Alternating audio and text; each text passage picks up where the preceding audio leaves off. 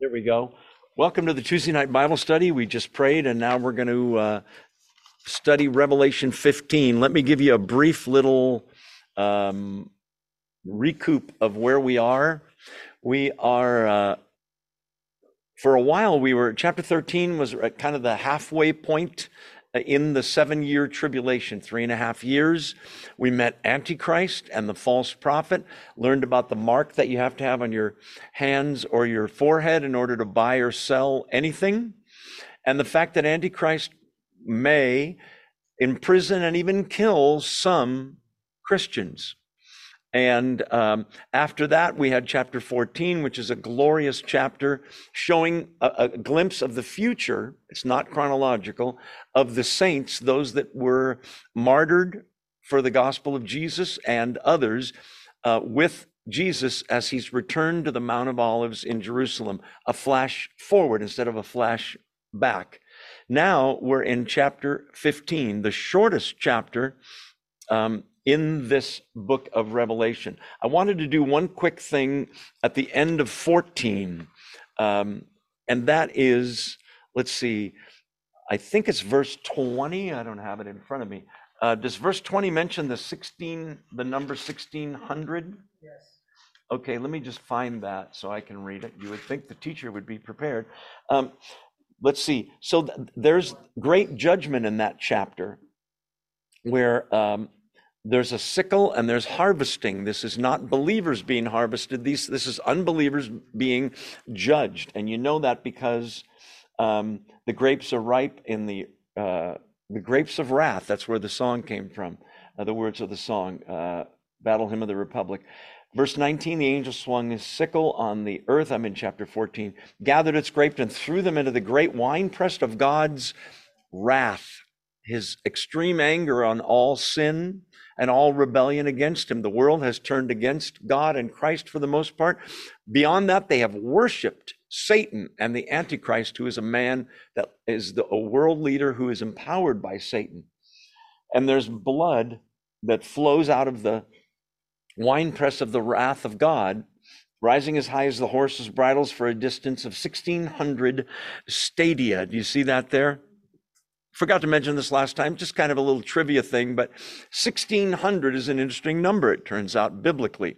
It's the square of 40. 40 times 40, 1600. You say, okay, so what? 40 is the number of punishment. Um, it rains for 40 days and 40 nights when God is flooding the earth. You remember that? Israel is punished for 40 years wandering in the wilderness. Remember? Um, certain offenders received 40 lashes. Um, so I, I, just thought that was interesting. Okay, so chapter 15, we're still continuing a long parenthesis that started in chapter 12. In other words, things were pretty much chronological. Chapter 11, 12 started an interlude. 13 came back to being chronological. 14 and 15 are not. We're still in that parenthesis.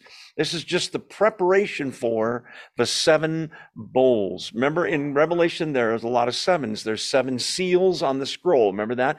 Each one of them, as it came off, was a revelation, a judgment. Then there were seven trumpets. What you learn, and then there's seven bowls. The thing about them is that they're similar, but the seals are not as intense as the trumpets. Trumpets are more intense. The trumpets are pretty intense, but the bowls are unbelievably, you're not going to believe what we're about to read. Chronologically, now, we have fast forwarded through the tribulation. We are days away from the end of the seven years. When we go through this, I'll show you why. The trumpets could happen over several months or even several years' time. The bowls are so horrible, when you read them, you'll understand. Some scholars think it's within a week or a few days. Some scholars think it all happens the same day. These are not bowls, meaning big, deep bowls that you would make a salad in or something, or cereal bowls. They're really more like saucers, very shallow. The idea is if there's liquid in them, they could be just all dumped out at once. Whereas a big bottle, you'd have to, it would take time to fall, come out of it. Anyway, so I know that you're awake. Say amen. Amen. Beautiful. Those of you on Zoom, I can't hear you, but oh, we have an amen sign here. I've been seeing it in, on Zoom forever. I love it. I love it. I've been seeing it on my screen all along. Those of you on Zoom, say amen so I know you're awake. We have a group from Vanuatu halfway around the world watching, and it's tomorrow over there now. Welcome to you from Vanuatu. God bless you. All right. We are uh, now all awake, most of us anyway. Um, so, chapter 15 is that parenthesis. These are the seven bowls. If you're waiting for the seven bowls, we're going to read through 15. It's only eight verses, and you'll find it doesn't happen. The bowls are, it's a preparation for them. They start in chapter 16. We'll get into that as well tonight. So let's read, shall we? Verse 1 of chapter 15 I saw in heaven another great and marvelous sign seven angels with the seven last plagues. Last, because with them, God's wrath is finished or completed, done. So that's the good news. We've seen so much wrath of God on people. Keep in mind, God could just judge the whole unbelieving world in an instant. It's over. In His grace, He does these things as punishment, but also as a wake up call for some people to say, I need to get on my knees and come to Christ. What you'll see is, although some do that, most, their hearts are so hard, their hearts are harder as these things occur. But that's the grace of God in all of this. Um, let's see, do I want to say this now? Yes, I do. God is love. Is that true? It's true. First John and elsewhere. But if your picture, if your image of God, your understanding of God is just that, he's just a loving old teddy bear, just a gentle guy, and he is all those things. But if your picture of God is only that, it is incomplete because he is also an absolutely fair and righteous judge. And because of his nature of being a fair and righteous judge, he has to judge all sin. Has to. Can't let it go. Does he delay his judgment in patience? He does. But there comes a time, and we're about to read it, where the judgment has to come. He has to judge all sin. Imagine you're going to go to your family reunion. You're the closest people that you know of, even aunts and uncles and cousins and grandma and everybody, grandchildren, everyone's going to be there. This is kind of a graphic and gross thing, but I don't know how else to make the point. As your whole family is celebrating, masked terrorists come in and shoot everyone except you innocent. They're, they didn't, your family didn't do anything to these guys. They just killed everybody. The masked men are caught. They're brought to court for the trial. And I'm the judge. You say, oh, we're in trouble already. and I hear all the evidence. There's videotape of the shooting. There's no question it was them. The DNA is 100% proof it was them. I hear all the evidence, and then I, the judge, say, you know what? I'm in a good mood today, and everybody makes mistakes. I'm going to let these two guys go. Sorry. Would you say he's a fair judge? Would you say he's a loving judge, or would you say he's an idiot?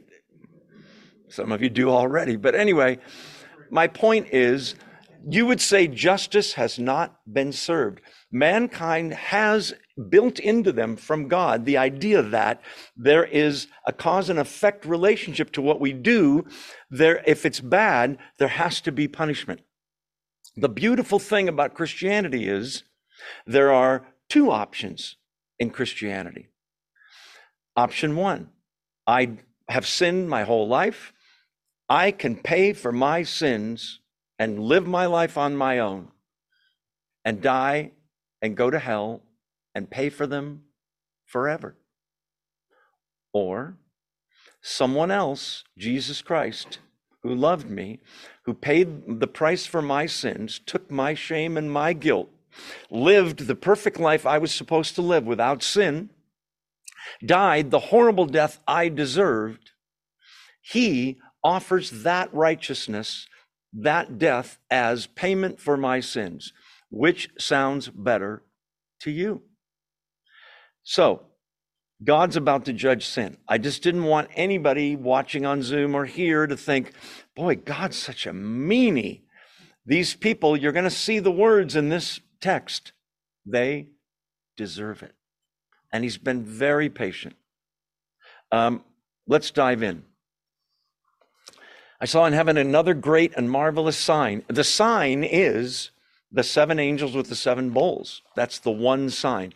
Um, okay, and the, the wrath of God is completed with these.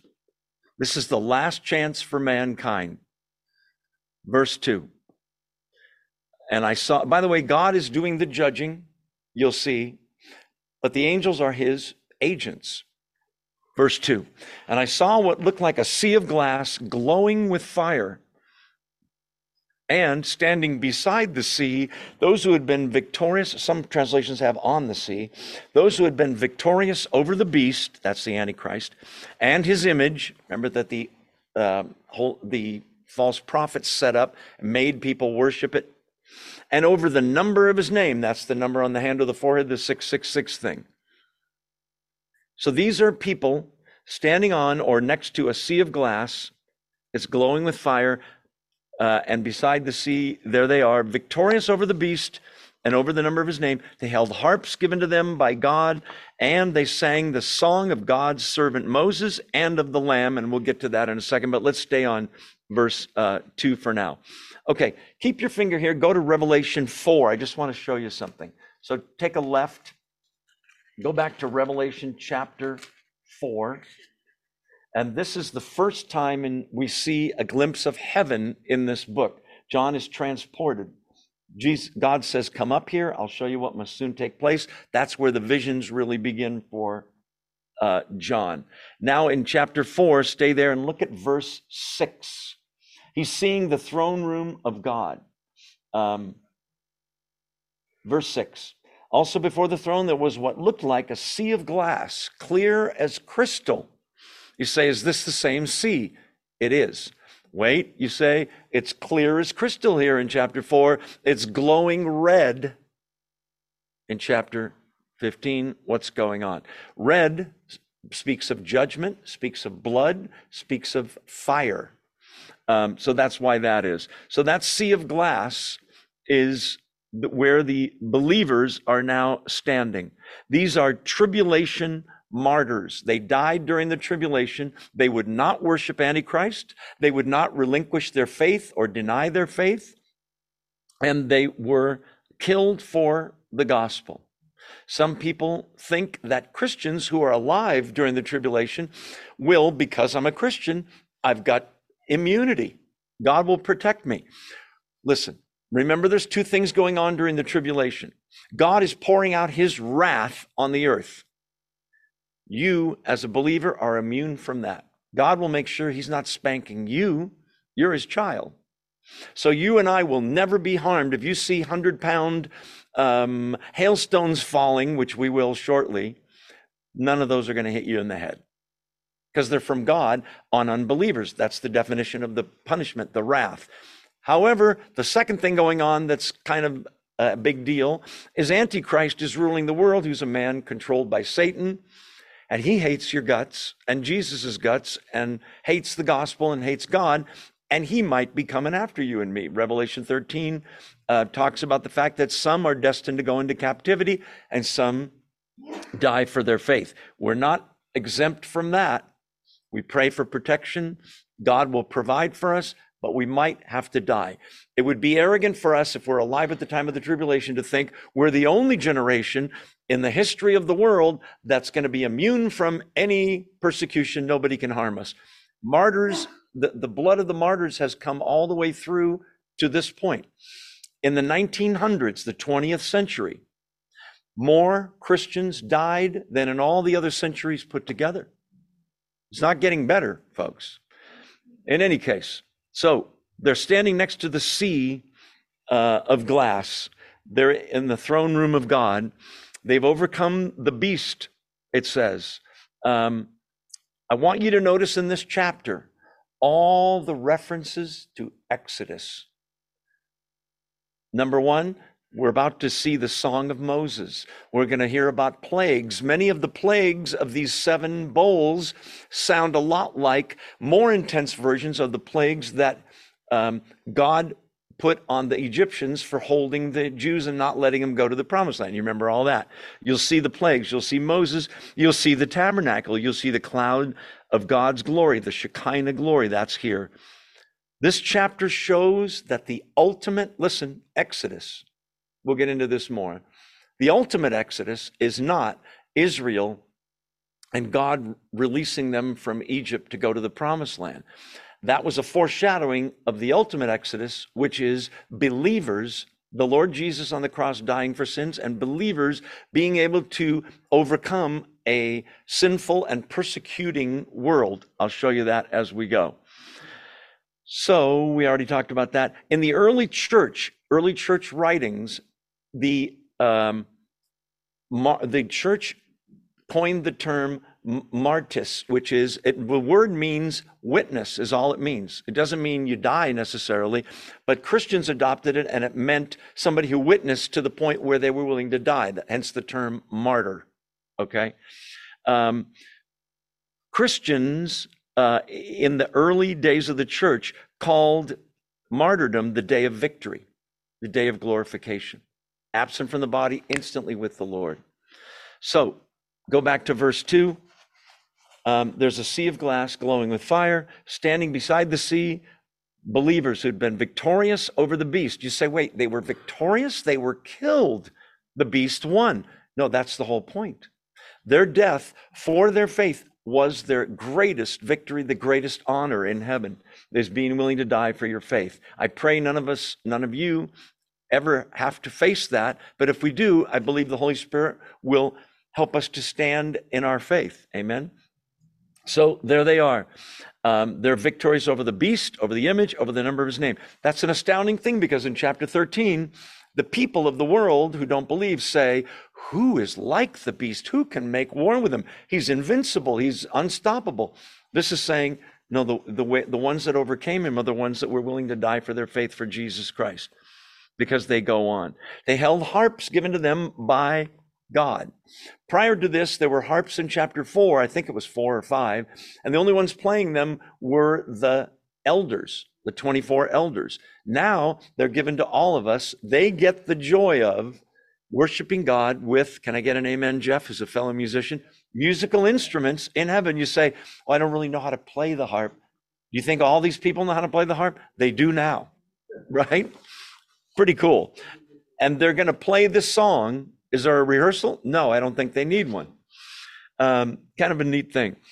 The harps are given to them by God. Verse 3 And they sang the song of God's servant Moses and of the Lamb. Great and marvelous are your deeds, Lord God Almighty.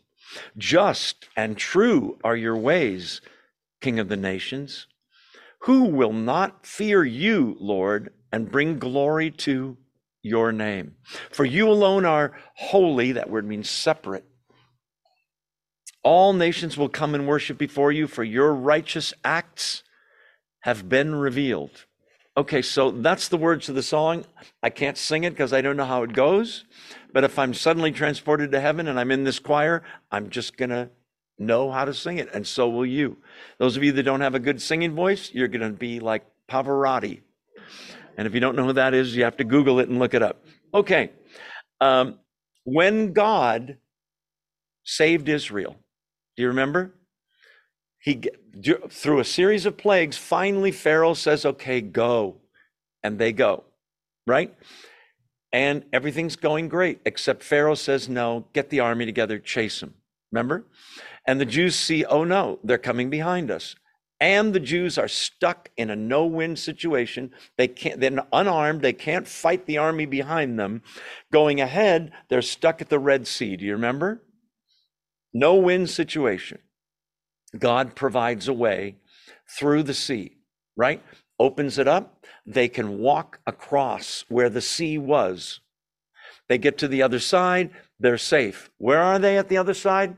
When they sing this song in Exodus 15, standing next to the sea. Where are they here? Standing next to the sea. This is the ultimate exodus. They sing this song. It's in um, chapter 15 of uh, Exodus. So the song praises, notice, um, I'm going to give you W's here God's works, his ways, his worthiness, and his worship. Okay, so why this song now? By the way, note what song are they singing? Now, this is one of those things scholars disagree. You're used to me saying that, right, in this book. Some people say it's two different songs the song of Moses and the song of the Lamb. Who's the Lamb, class? Jesus Christ. So some think it's two songs. Some think it's one song with two names. Does it really matter? No. The point is, the Song of Moses was thanking God for deliverance from what looked like uh, surely the worst thing that could happen. The, we're stuck at the Red Sea. The Egyptian army is going to come and slaughter all of us. And instead, they're delivered, and the same deliverance that saves the Jews kills the army. We'll see that in a second. Pharaoh's army. Uh, let's see. So, the song of Moses, the song of the Lamb. So, here's the words Great and marvelous are your deeds. Who's, who are we talking to about your? Well, it says, doesn't it? Lord God Almighty, God the Father. His deeds, his works are great and marvelous. Keep in mind the context.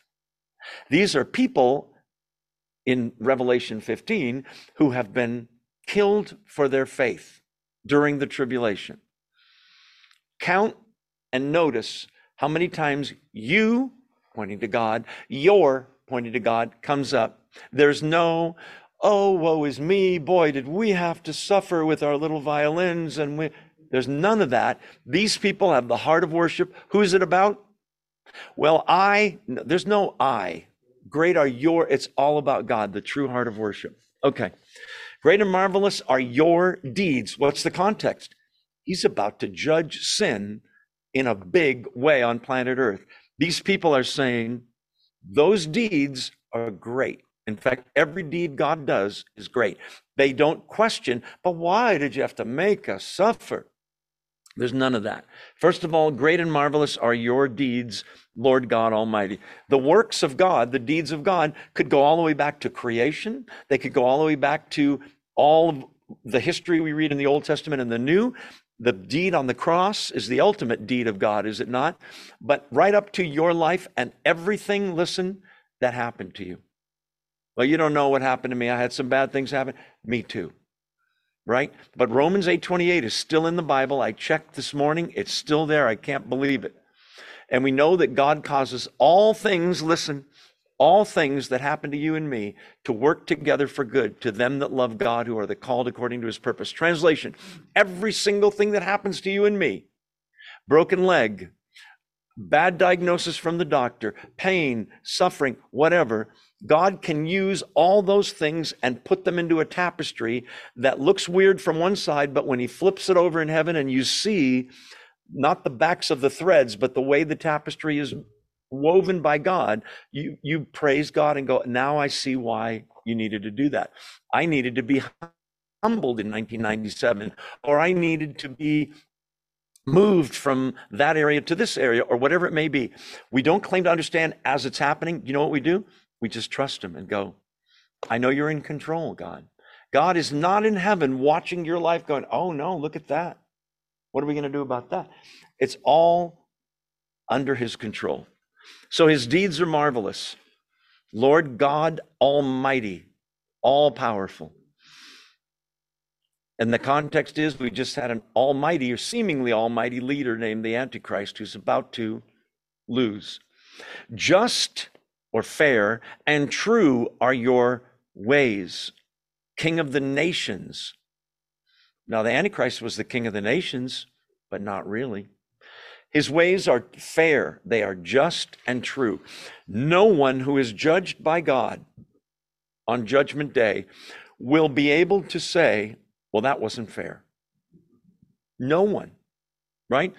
In my analogy about the family reunion that was so horrible, somebody killed your whole family, we had a trial, and the judge let the guy go. Not fair. no one will say that wasn't fair. But there's one asterisk, and that's this unbelievers are judged fairly and justly sent to hell because they said no to Jesus, no to God. There's no other Savior. They will pay forever. If there's anything that's not fair, it's more than fair. It's that you and I get to go to heaven. Because those people in hell, don't look down your nose at them. Some of us were worse sinners than some of them, right? We all deserve that, but we're getting grace. It's incredible. Okay. Um, I'm taking my time because there's so much here. Um, verse uh, just into your ways, King of the nations. I love that. Jesus is called the King of kings and Lord of lords. Verse 4 Who will not fear you, Lord? It's a rhetorical question. The answer is no one. Everyone will eventually fear God, having a healthy reverence and awe for who and what He is. Remember that the Bible also says in Isaiah, I believe it is, but also in Philippians 2, that every knee will bow Every tongue will confess that Jesus Christ is Lord to the glory of God the Father. That's every knee. You mean believers? No, I mean every knee, every tongue, even unbelievers. They'll do it reluctantly, we said last week. We'll do it gloriously. We, we do it every day, right? Verse 4, are we still in? Who will not fear you, Lord, and bring glory to your name? For you alone are holy. Hagios, the word means separated out totally for a purpose that is good and perfect. There's no sin in him. There's no darkness or shadow in him. All nations will come and worship before you, for your righteous acts have been revealed. They're about to be revealed, but he's saying it like it's already happened. Okay, all nations will come and worship before you. Does that mean, as a few people teach, uh, Rob Bell used to have a huge church in Illinois, I think Chicago preached the gospel. And then, boy, he went off the rails. He started teaching universalism. Does this verse teach universalism? Well, what's universalism, Joe? Everybody goes to heaven. Everybody makes it. God understands. Don't worry about it. Jesus was wrong when he talked more. Jesus talked more about hell than anybody else in the Bible. Pretty amazing. Does this teach universalism? No.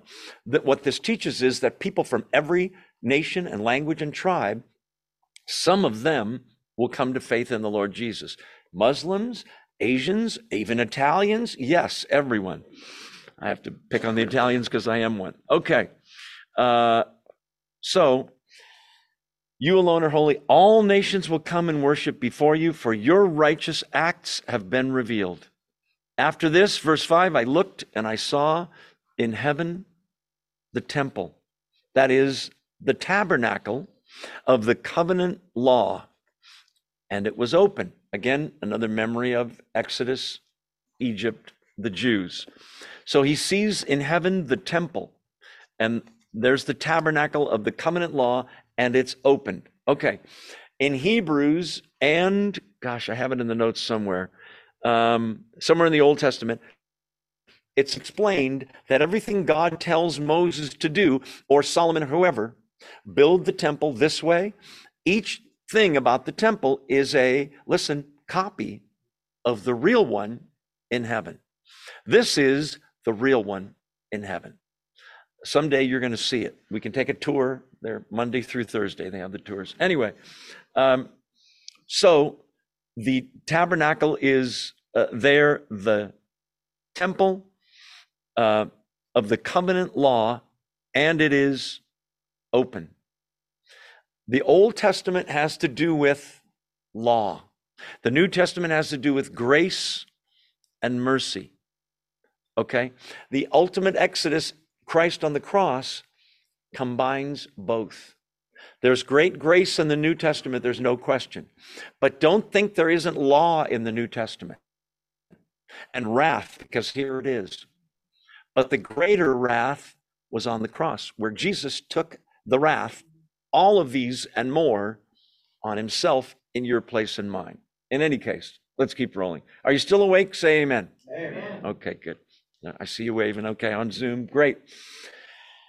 Mm-hmm. The tab. So there's the tabernacle, the real one in heaven, and it's open. out of the tab- temple, verse 6, came the seven angels with the seven plagues. There's a big buildup here. You notice they still haven't poured out a single bowl yet, but it's a big deal that, listen, the angels are coming out of where? The temple of God. Meaning what? That these punishments, these bowls of the worst wrath of God, are coming directly from his temple, meaning, although the angels are his agents, it's coming directly from whom? From God himself. Angels aren't acting on their own. So here they come with the seven angels, the seven plagues. That's the seven bowls. They're dressed, still in verse six, in clean, shining linen with golden sashes around their chests. This is the picture, a picture of the purity, but also the golden sashes are what a priest would wear. They're acting um, for God, if you will, dressed in clean, shining linen, golden sashes around their chests. Okay, I'm on the wrong page of notes. Um, let me see if I missed anything before we move on. Oh, yeah, there it is. Exodus 25 and Hebrews 8 9 remind us that what Moses is supposed to build is a copy of the heavenly stuff, temple, everything. Okay, here it comes. And we're still, the drum roll still continuing. Verse 7. Then one of the four living creatures, we met them in chapter 4. These are very strange angels, do you remember, with a bunch of wings and eyes all around, and just strange creatures, very high up ranking angels that surround the throne room of God uh, and, the, and the throne of God. Verse 7 One of the four living creatures gave to the seven angels seven golden bowls filled with the wrath of God who lives forever and ever. Okay. Are these literal bowls? No, it's sort of symbolic. But each bowl is a horrible thing that happens on earth. Let me just preface it with that. Um, and we'll see them as we go along. So he's actually handing out the bowls, one of the, the um, four living creatures. He hands them to the seven angels, and they're filled with the wrath of God. Notice it says, who lives forever and ever. That's in there because the Antichrist has seemed like he's God, and the God, the real God of heaven is the one that lives forever and ever, for eons and eons, in other words. Verse 8, interesting verse. And the temple, that's we're still in the heavenly temple, Interesting. Was filled with smoke from the glory of God and from his power. And no one could enter the temple until the seven plagues of the seven angels were completed, meaning poured out. Oftentimes, there's um, the smoke of the glory of, of God's glory, the Shekinah glory. Uh, when Moses, um, when the temple was filled with smoke in Moses' day, he couldn't enter Okay? Smoke represents the pre- actual presence of God. Sinful man, just we can't enter. In this case, even in heaven, nobody can go in there until the wrath of God is complete for whatever reason. Um, so um, the Shekinah glory, yeah, fills it. Okay, so you say, well, that's the end of the chapter. We didn't get the bowls. I told you it's just like an introduction coming attractions. Here come the bulls. I want you to notice how fast they come. They might all come in one day, two days, a week at the most. You'll see why it can't be over a long period of time because nobody would survive. Uh, Jesus even says in Matthew 24, if those days were not shortened, no, no flesh would survive, no soul would survive. Chapter 16. Okay, where's the setting? Earth. I just a little introduction. The judgments, remember, are aimed only at unbelievers on the earth. That's the first thing. Um, also on the Antichrist, false prophet. Uh, yeah. Believers, if they're still on the earth, will be unharmed by these bowls. I want to say it again. Some of them sound so horrific you can't imagine how. God will figure it out. Um, okay, the trumpets and the bowls, I already told you the trumpets are bad, the bowls are way worse. But there's some real similarity. The first four, uh, let's see, the first series of trumpets, first one deals with the earth, second one with the sea, third one with the rivers and the fresh water, fourth one with the sun. Very similar order here you're about to see. Um, and then there's extreme darkness and then something to do with the Euphrates River. We'll talk about that. And then lightnings, thunders, and an earthquake. Those of you that know anybody in the Bay Area, they had a 5.1 and then a little bit smaller one earlier today. This is what we're going to read about is the largest earthquake in the history of the universe. Okay? That's coming as well. But the trumpets only dealt the first one with a third of the earth. Do you remember that? A third of the earth. The bowls are the whole earth. So it's much more intense and happened much more quickly, uh, one right after the other. Um, strangely, the bowls are going to cause further hardening for the unbelievers of their hearts. You would think they would say, What am I waiting for? I got to get on my knees and repent. And they don't. You'll see that again and again. Um, they've heard the gospel, they've rejected it, they hate God, they've trodden underfoot the blood of Jesus Christ. They've thumbed their nose at Jesus' sacrifice. They've despised the grace of God. They said no to Jesus, to his grace, to his word. He has pled with them. He sent an angel, remember a chapter or two ago, to witness to the whole world about the gospel. These people will not believe. They love their sin. Jesus in John 3 says men love darkness rather than light because their deeds are evil. They worship Antichrist, they worship Satan.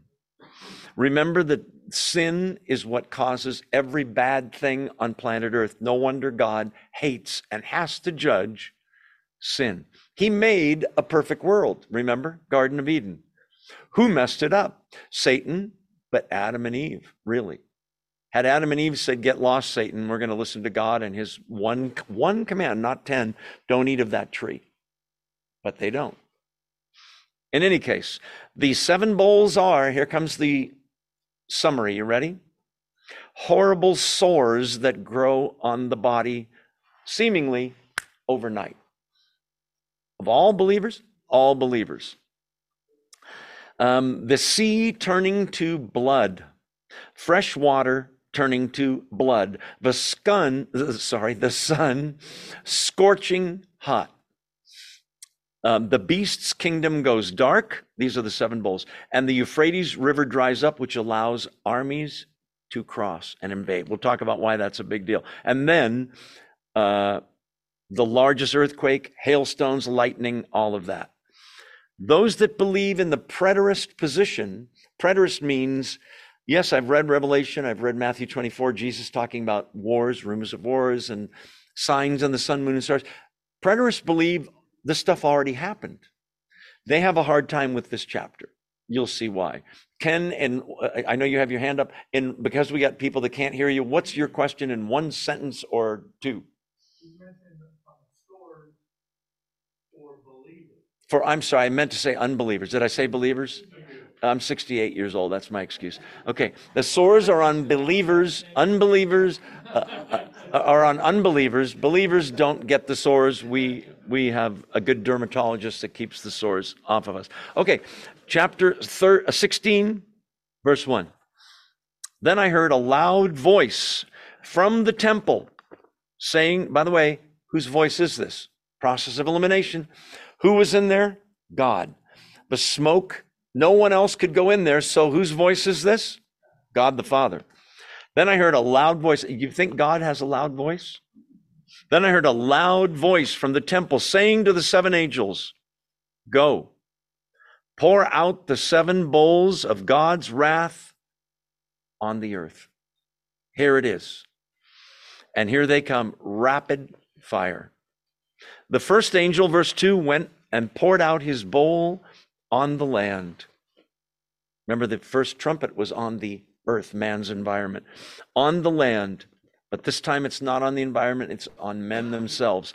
And ugly, festering sores broke out on the people who had the mark of the beast and worshiped its image.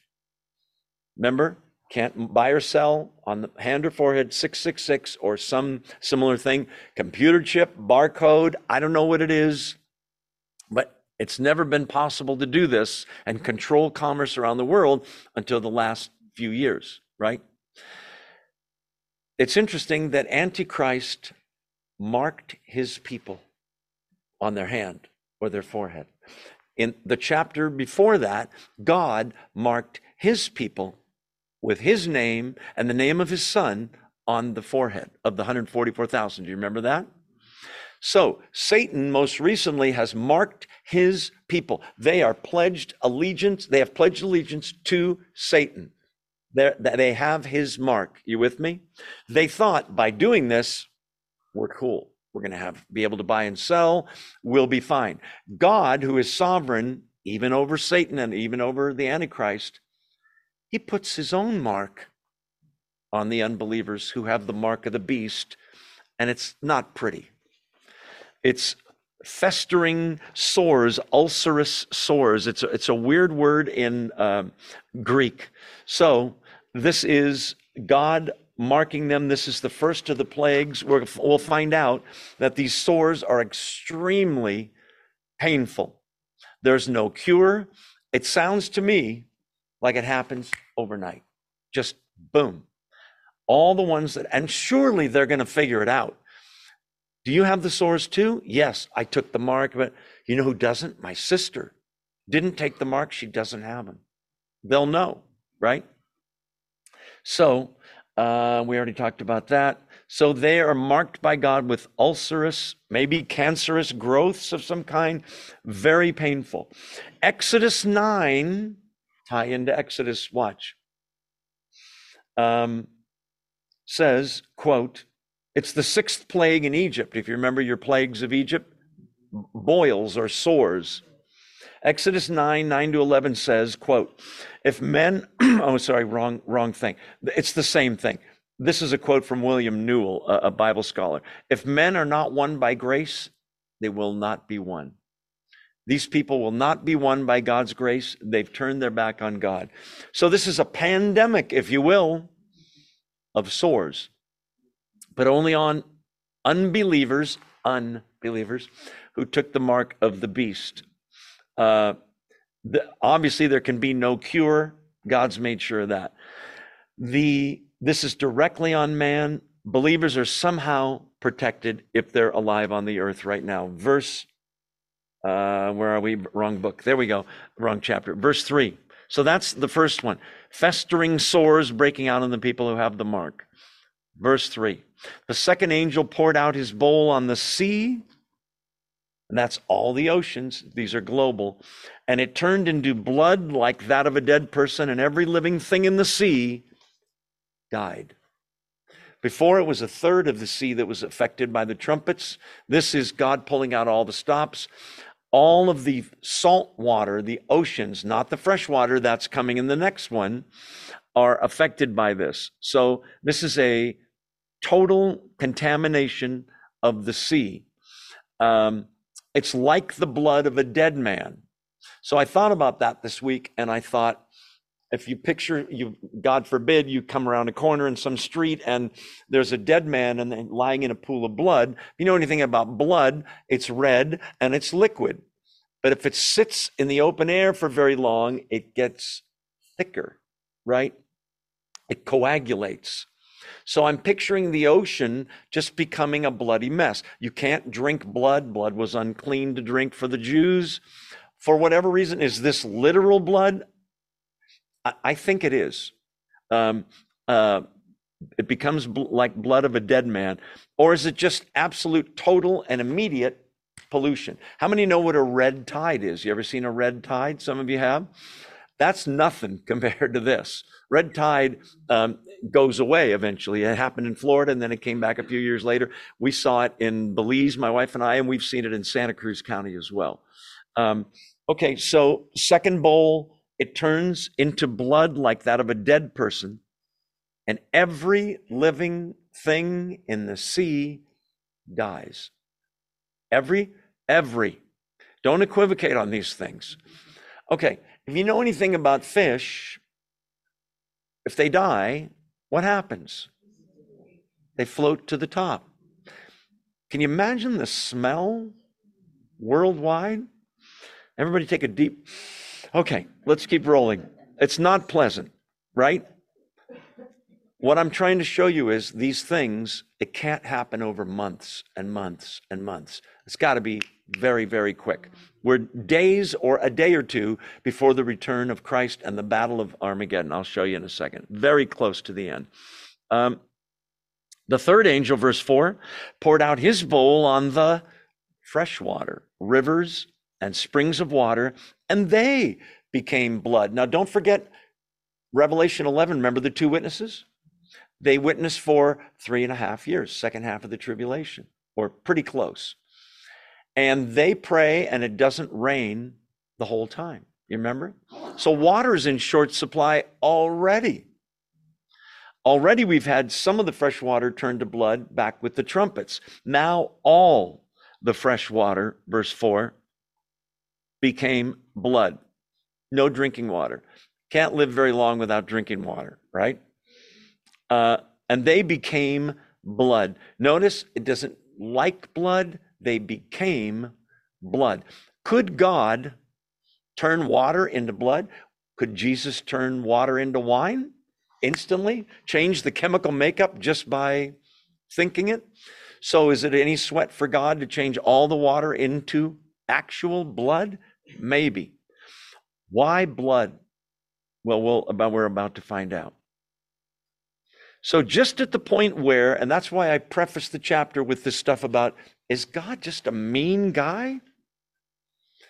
Just at that point, an angel speaks up. In case anybody's thinking, Boy, this seems excessive of you, God.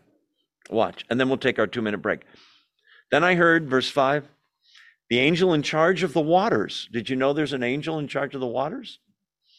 I heard the, the angel in charge of the waters say, You are just in these judgments, O Holy One.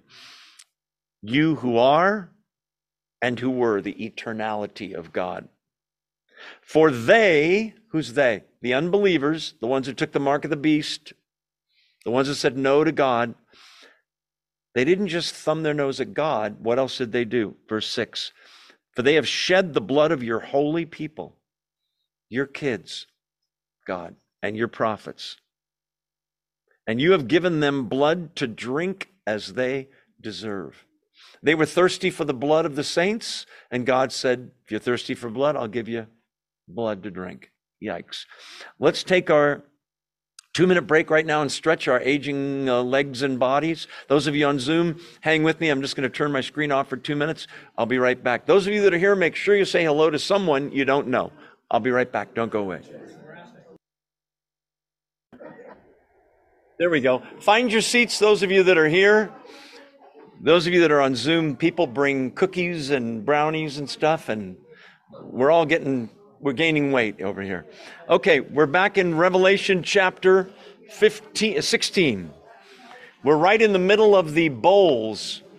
Find your seats back there, if you will. All right, so we left off with the fresh water being contaminated like blood. So there's no there's no sea life left. The earth does not smell good, and now all the fresh water is all um, turn to blood. Some of you that live here in the mountains, if you're like me, some of you are on a water system, some of you are on a well, right? I thought about this today. The water, the fresh water turned to blood. I think if we're alive and we turn our water on, it won't be blood. Your well will be okay. Or I don't know how it'll work. God's in charge. Amen. Jesus can change water to wine. I'm not that worried about it. So the angel speaks and sort of justifies the judgment and says, You are just, you are fair in these judgments, O Holy One, verse 5, you who are and who were, for they have shed the blood of your holy people and your prophets, by the way, including the two witnesses. Remember chapter 11? Maybe Moses and Elijah, we said. They've shed their blood. And in chapter 6 of Revelation, under the altar. Do you remember where the martyrs that were killed? It was a four, a glance forward, and they were crying out to God, saying, How long until you avenge our blood? Here's the answer. The prayers are answered. He doesn't wait forever, but he does wait in patience. Now he's avenging their blood. These are the final judgments of God uh, on planet Earth. Um, you have given, the end of verse six, you've given them blood to drink as they deserve. Verse 7 is interesting. The altar personified. Listen. And I heard the altar respond, Yes, Lord God Almighty, true and just are your judgments. Like I said, when God judges, no one can say, well, that wasn't that wasn't really fair. He got a bum rap, that guy or that gal. It's totally fair that he's judging this way. Verse, let's go back to the bowls now. Are you still awake? Say amen. amen. Okay, verse 8. The fourth angel poured out his bowl on the sun. Now we're off the earth, right? And the sun was allowed to scorch people with fire. They were seared by the intense heat and they cursed the name of God who had control over these plagues, but they refused to repent and glorify him. Isn't that mind blowing? This verse is, it marks the first time that Al Gore is sort of correct about global warming. I know it's a little extreme on the global warming. I had to take a stab at Al Gore. Okay, he pours out his bowl over the sun, if you can imagine, and it causes the sun for the light not to diminish, but to get extreme in the heat. Something the world has taken for granted that God gave to earth is the sun. Makes things grow, keeps us warm, provides light for half of the day, roughly, right? Now, it's God's sun, S U N.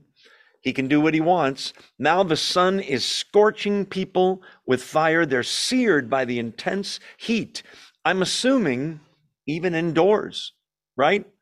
Um, and so the reaction is just mind blowing to me. I want you to notice that they cursed the name of God who had control over these plagues. It's not man made global warming here, is it? God made. God decided, let's turn up the thermostat. 145, 190. I don't know how hot it'll be. I do believe, even without the air conditioner on, if you're there, you'll say, It looks like a lovely day to me. What's wrong with you people? Keep in mind, these people have serious boils all over, sores all over their body that are in pain. And now the heat. Oh, but there's no water as well. And the place smells. Um, isn't it interesting that the people seared by the sun understand who's in control? What do you mean? They curse the name of God who had control over these plagues, right? Parenthetically, if you were an Antichrist supporter and believer, I got the mark. He, I think he's the greatest. You got to be wondering who's in control? Uh, why can't he stop the sea turning to blood? And what are you going to do about the fresh water? And what's with the thermostat of the earth? I thought you were in control. God is showing these people who's in control. It's really kind of beautiful. So, extreme global warming. And I'm joking about that, but it is in a way, it's true, right? So they curse the name of God. There's pretty much nothing you can do worse than that. You know, most people, a lot of people ignore God. That's bad, right? We owe him everything. And they ignore him. Worse, to curse God's name, as if that's going to have any effect. They understand he has control over these plagues. They refuse to repent and glorify him. By the way, to repent is to make a U turn on the road of life, to change what you're doing and admit your sin is wrong and stop doing it and turn to God. Those two things are equated in that phrase. They refuse to repent and glorify Him. To repent is to glorify God. To say, I was wrong, you were right. What you said is sin is, and I did it, and I'm sorry. I turn to you. They refuse to do that. You would think this will get their attention. They're so far gone. If you remember Pharaoh, Egypt, Exodus, He hardens his heart. He hardens his heart. Eventually it says, and God hardened Pharaoh's heart. Do you remember that? You want a hard heart? I'll give you a really hard heart, Pharaoh. Okay, you say, well, that's enough bowls for one night. Oh, no, let's keep reading, shall we? Are you starting to see why this can't be over months and months and months? It, nobody would survive. Verse 10 The fifth angel poured out his bowl on the throne of the beast. Beast is the Antichrist. And its kingdom was plunged into darkness.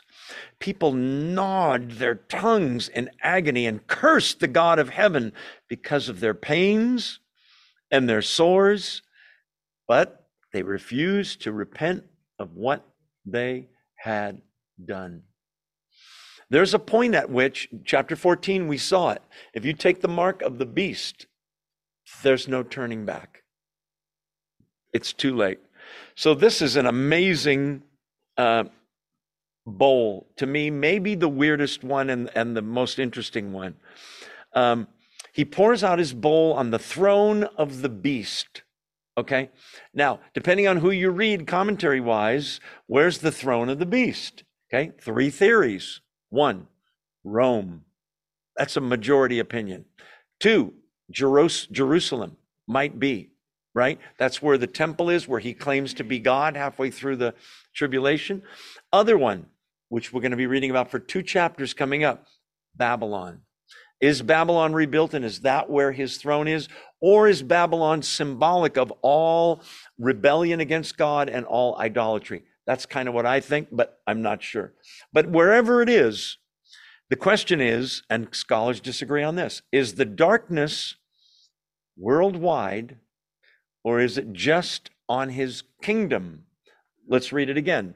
The fifth angel, verse 10, poured out his bowl on the throne of the beast, and its kingdom was plunged into darkness. I almost get the feeling it's everywhere there's a, an unbeliever with the mark of the beast. It's dark where they are. Did you ever see Peanuts, the, you know, Charlie Brown and all that, Lucy? And what was the character's name? Help me. The kid that was always dirty and had a cloud of dust around him.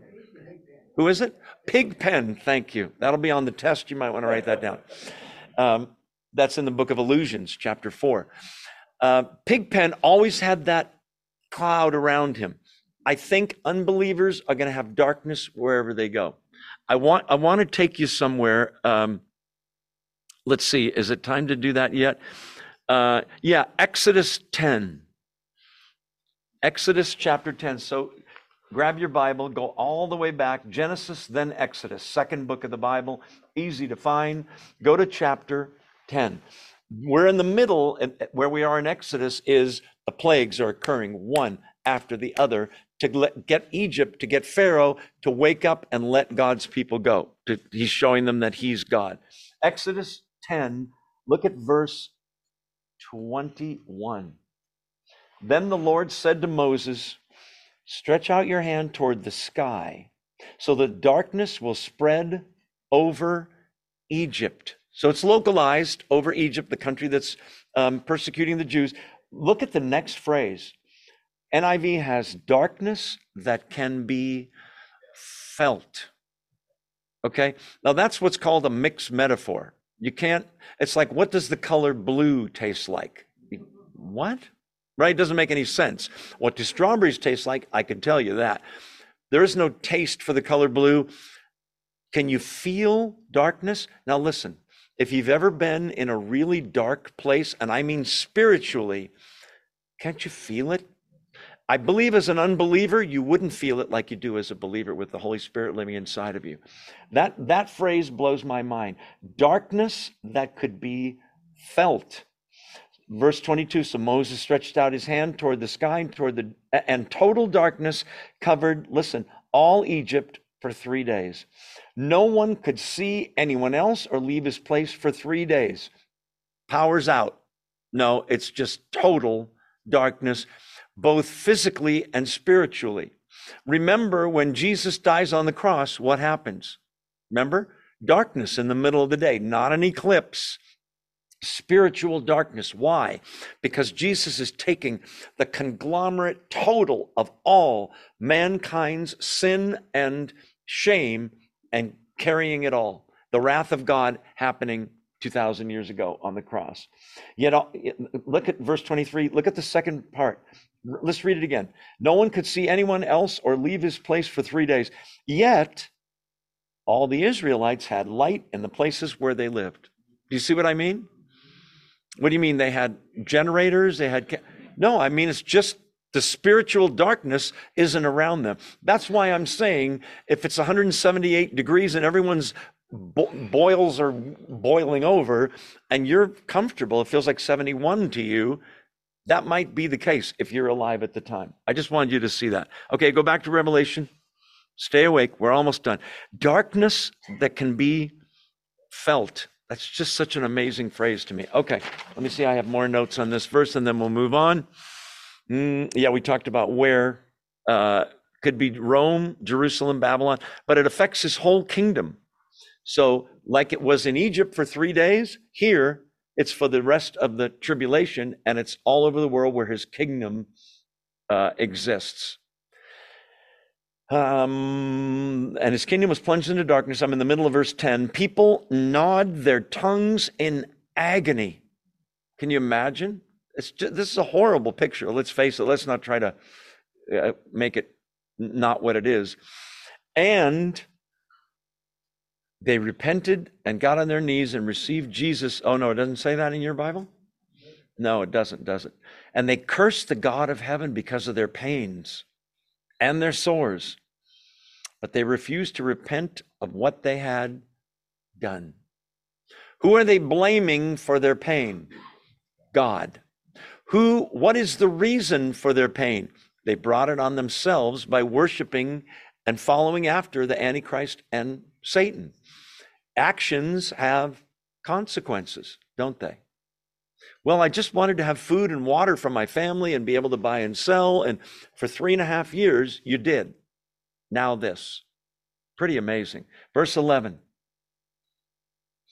The sixth angel, if you're counting, that's six out of seven.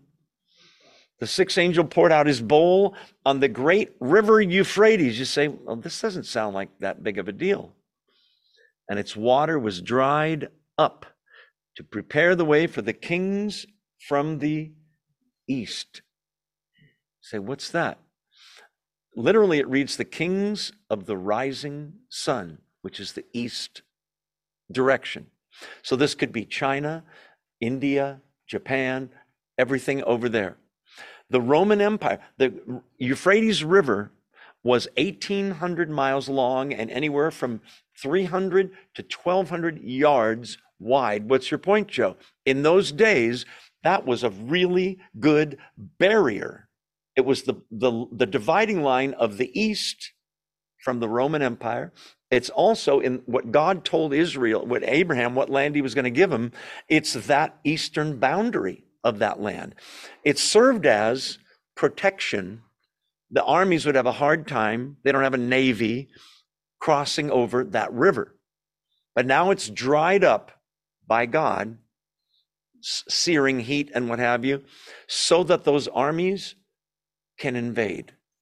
The armies I'm about to show you think, the leaders of the armies think, I'm doing, I'm making this decision on my own.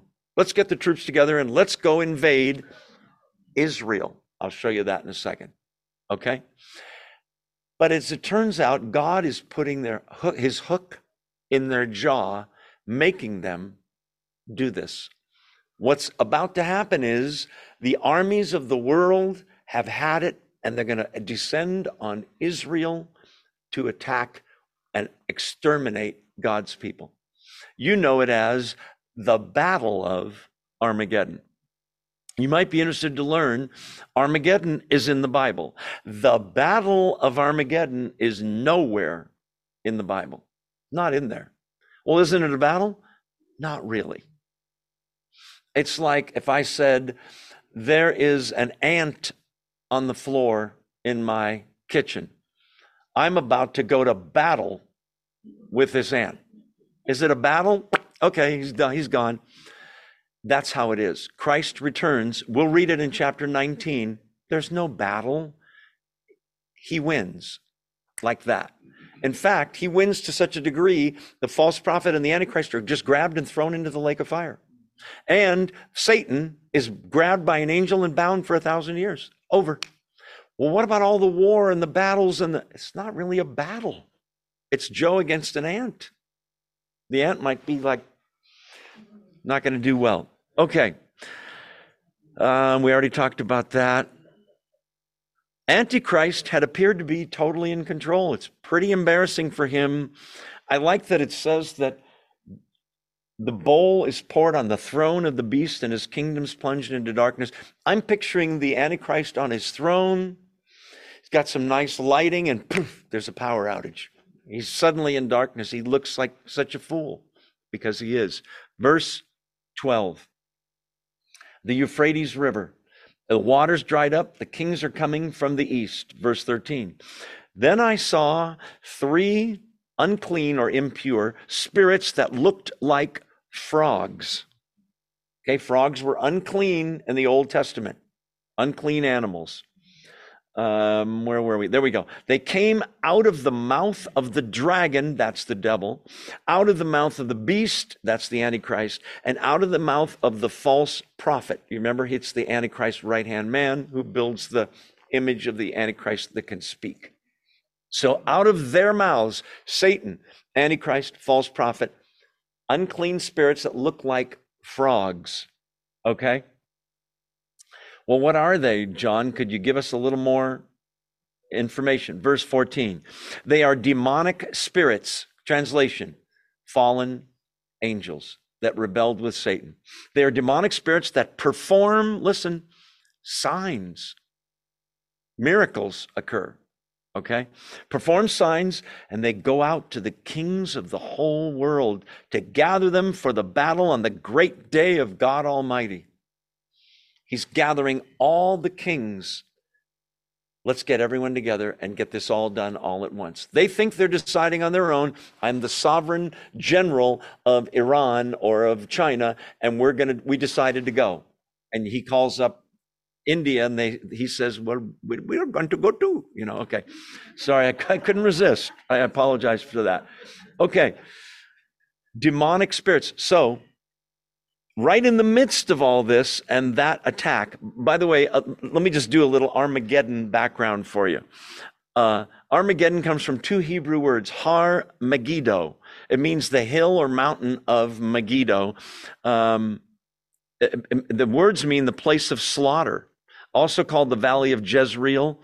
That valley, Armageddon, is 14 miles wide, 20 miles long. Napoleon the great military man saw this valley and said it was the most natural, perfect place for a battle anywhere on the earth, um, the perfect battlefield. Um, so many think they're coming to invade the Holy Land, Jerusalem. That's where they're headed. Um, so is it a battle? We already talked about that. By the way, in Revelation 19, you know what God calls it? Supper for the birds. So many people die that are evil, the birds can feast on their flesh. It's a little gross, chapter 19. You might want to miss that Bible study if you have a weak stomach. Um, so God is moving the chess pieces so that all these armies are coming. If you're in Israel, you're thinking, oh no, they're all coming here. And yet God's in control. Some scholars think this is, and it might be, um, Ezekiel 38 and 39. If you haven't read Ezekiel 38 and 39, go home and read it. It's a prophecy. It clearly has never happened before. So it's going to happen in the future. I can tell you that for sure because God said it would. Is this it? I don't know. What's Ezekiel 38 and 39? We don't have time to read the whole thing. I'll give you the short version. A bunch of countries decide, let's go invade Israel. And they do. And on the mountains of Israel, as they're coming in, God Himself strikes them, makes them blind so they can't see, knocks the weapons out of their hands, Um, it gets kind of gross. Their eyes melt in the sockets. And yeah, some of the ladies are pleased that I said that. And he defeats them. Is this that? I don't know. If it isn't, it's got to happen in the future because God predicted it and he's always right. Um, yeah, we already talked about that. So, um, remember, God dried up the Red Sea so the Jews could cross over. Remember that? Same kind of thing. Uh, the Egyptians, by the way, revered a, wait for it, frog goddess. How stupid are men are people that they would worship, of all things, a frog goddess. Anyway, thought I'd throw that in. The countries in Ezekiel 38 and 39 are in their old names, but most people think it's Russia, Iran, which is Persia, Ethiopia, Northern Sudan, Arabia, uh, Put, which is Libya and some African nations, Gomer, which, believe it or not, some scholars think is Germany, ba- uh, Beth Togarmah, which is Turkey, the king of the south, which is probably Egypt and other Arab states, and then the kings of the west, 10 nation confederacy, Europe, maybe the United States, even if we're still around, um, and the kings of the east, the Orient bloc nations we already talked about. Okay, in the midst of all this, there's a little parenthesis. Wait, how many bowls is that? Six. Every time when there were six trumpets, there's a pause. And something is said that's profound. Here it comes. Verse 15. Behold, I like that better. NIV has look. Behold, I come like a thief. Blessed is the one who stays awake and remains clothed so as not to go naked and be shamefully exposed. Then you look at verse 16, it goes right back to the narrative. Why is that in there? Well, of course, you recognize the language. Jesus comes like a thief in the night, right? Um, keep your finger here and go to First Thessalonians, if you can find it, chapter 5. So from Revelation, take a left and you're going to find an area where all the books start with T. Two, two that say Timothy, Titus, and then there's two. Keep going left. Thessalonians. First Thessalonians 5, and I'll show you something most Christians do not know. And you can tell them tomorrow when you see them. Most people will tell you, well, Jesus comes as a thief. That's true. And no man knows the day or the hour. That's true too. And they'll tell you it's going to be a shock for everyone. Unbelievers, yes, and believers. Okay, watch. First Thessalonians 5. Are you there? Say amen. amen. Look at verse. Uh, well, let's do verse 1. Now, brothers, about times and dates, he's talking about the end times. We do not need to write to you, for you know very well that the day of the Lord, that period of tribulation, he judges, second coming, all of that, that the day of the Lord will come like a what? Thief in the night. What's the thing about a thief in the night? Unexpected, right?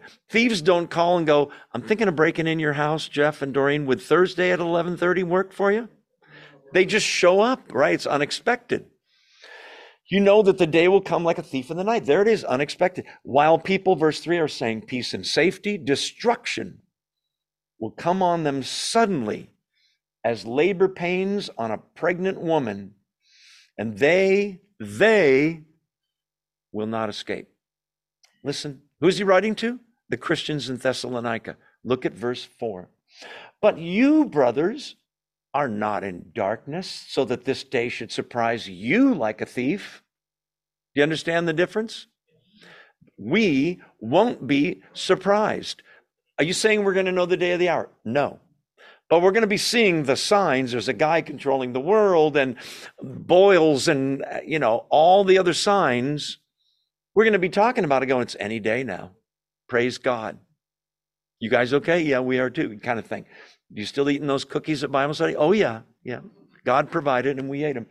You're not in darkness that this day should surprise you like a thief. You are all sons of the light and sons of the day. We do not belong to the night or to the darkness, implying what? That the unbelievers do. So then, let us not be like others who are asleep. Let us be alert and self controlled. Self controlled, we'll go down to verse 8, putting on faith and love as a breastplate and the hope of salvation as a helmet. God didn't appoint us to suffer his wrath, right? All of his wrath is falling. It's not hurting us. It's dark around them, not around us, but to receive salvation through the Lord, our Lord Jesus Christ. Okay, now go back to Revelation. We only have a few minutes left, and the teacher is going to try to rush through one concept. We may not get another verse out, but okay, look at verse 15 again. Blessed is the one who stays awake. We just read about staying awake, didn't we? What does that mean? Awake awake to God, awake in prayer, awake in fellowship, awake in reading His Word and studying His Word, awake in, listen, obedience, right? Not sloughing off, not getting drunk, and uh, oop, it shocked me like a thief. Jesus showed up and I wasn't ready. By the way, if we knew what day Jesus was coming, everybody would try to repent half an hour before that day started, right? May 17th, he's coming. Boy, May 16th, I'm going to be doing some praying all day. It's a good thing we don't know. Because probably, you know what? Those people, they get hit by a bus May 14th, right? Or May 15th. Okay. He's coming as a thief, but I wanted, I'm focusing on one thing, and we'll close with this. Blessed is the one who stays awake and remains clothed so as not to go naked and be shamefully exposed. You say, What? Is it going to be like a nudist colony because of the heat? No, listen. We've done this in this Bible study many, many times. I don't have time to go through every verse. But from Genesis to Revelation, clothing, garments in the Bible are emblematic of, symbolic of one's spiritual condition. You got it? And so Adam and Eve sin. Remember, Garden of Eden. What's the first thing they do? They know they are naked and they do what? Cover up fig leaves, right? Um, in the in the New Testament, um, they know they're naked. By the way, God, I love this, and you've heard me say it before if you've been in this Bible study for a while. They cover themselves with fig leaves, temporary covering, right? Hiding their nakedness. What does God do? He covers them with animal skins, a more permanent covering for skin, uh, for, sorry, nakedness. Where does God get the animal skins? Same place you would. You got to kill an animal. Wait, Adam and Eve sinned. Yes. And an animal died? It wouldn't surprise me, by the way, if it was a lamb, but I, who knows? Animal skins. By the shedding of innocent blood, because Adam and Eve sinned, the animal didn't sin right? It's a picture of Genesis 3. We're already got a picture of the shedding of blood will cover sin and be a more permanent covering for our nakedness. Okay. Um, Adam and Eve tried to cover up. That's what most people do instead of receiving Jesus' covering.